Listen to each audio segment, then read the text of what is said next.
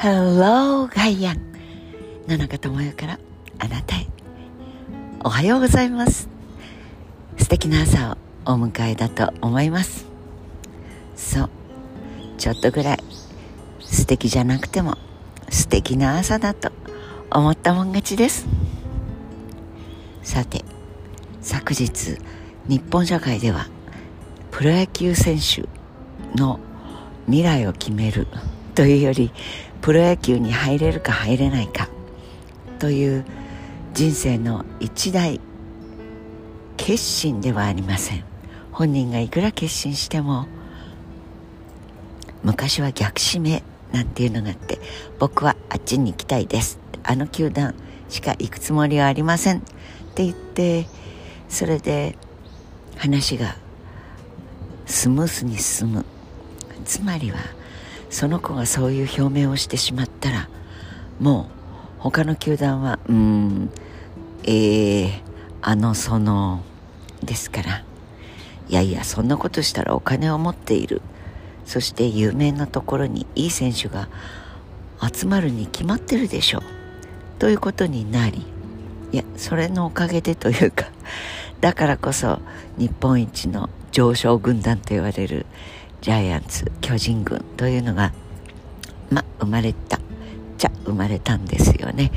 というようなことがありまするドラフト会議。でもその弊害をなくそうということで競合多段とは公明正大壇上でくじ引きで決めよう。つまり大人たちのくじ運に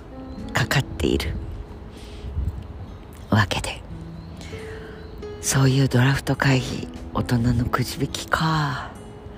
という中でもう恋焦がれて小さい頃からそこに行きたいと思っていたところの監督がくじ運がなくて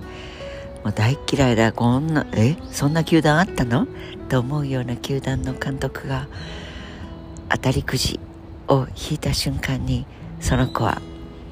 がっくりと肩を落として目が真っ赤になっちゃって。それで鼻水が出てきちゃってという。ドラフト会議というのは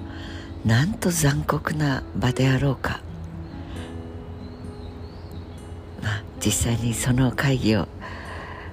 取材をしてお伝えしたこともある身としては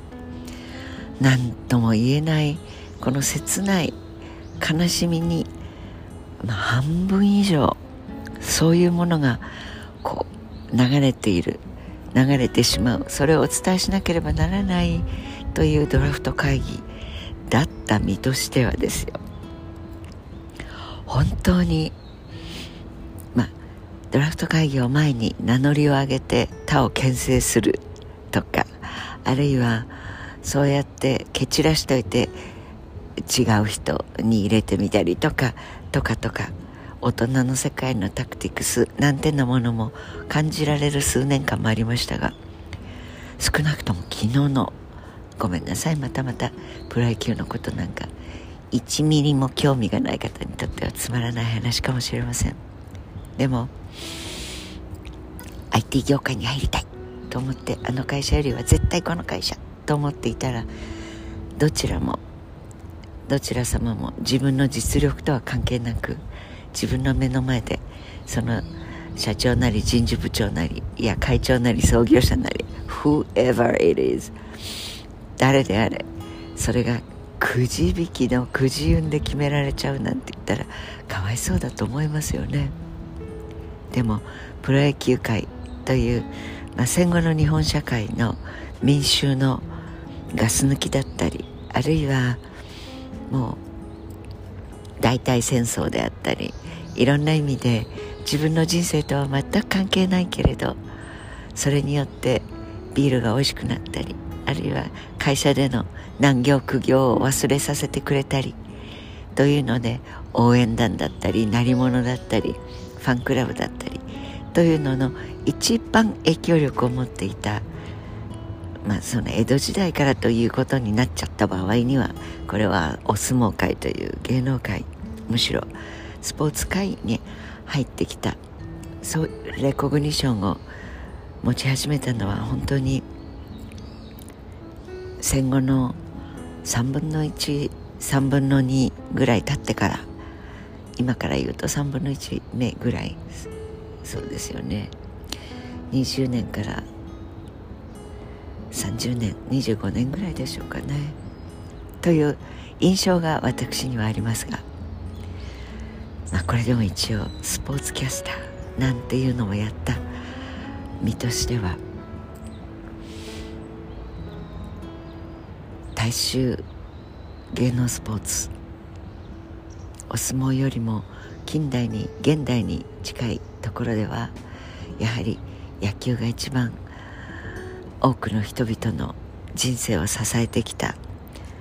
存在だったのではないかと思います。がごめんなさい。ここまでは前説。昨日の印象です。これはもう野球といえばジャイアンツと言われていたあ、まあ、それしかテレビ放映 されなかった時代が長かったわけですから。でもある時天下のという冠がつく NHK が全試合プロ野球という名が付けばこそ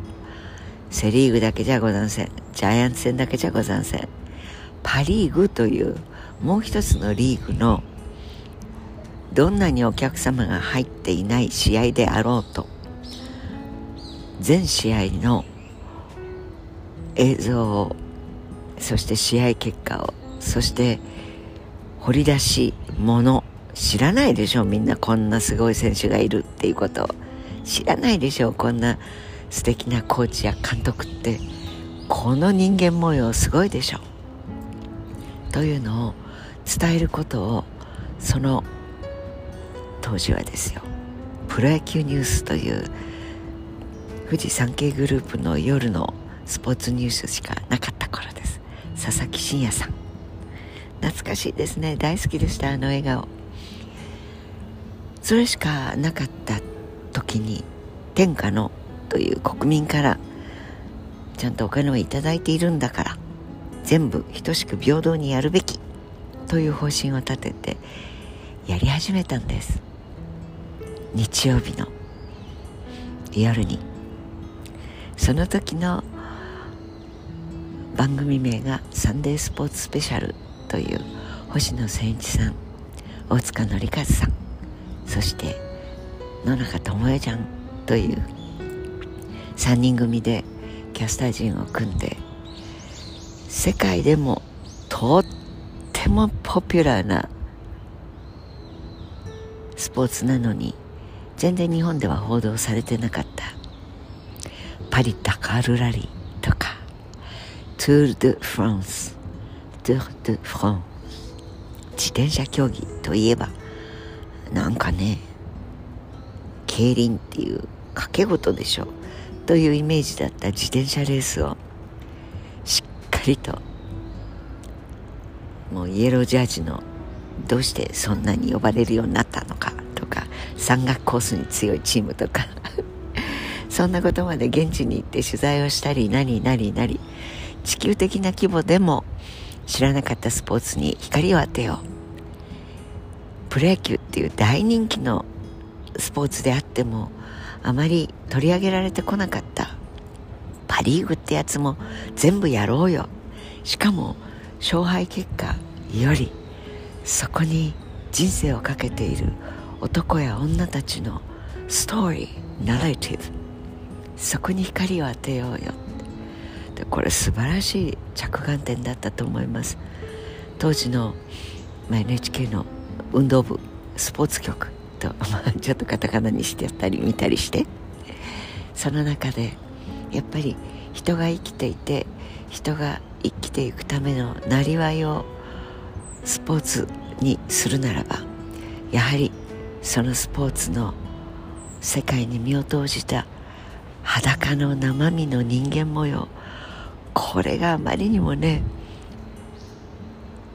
光が当てられてなさすぎないかいという。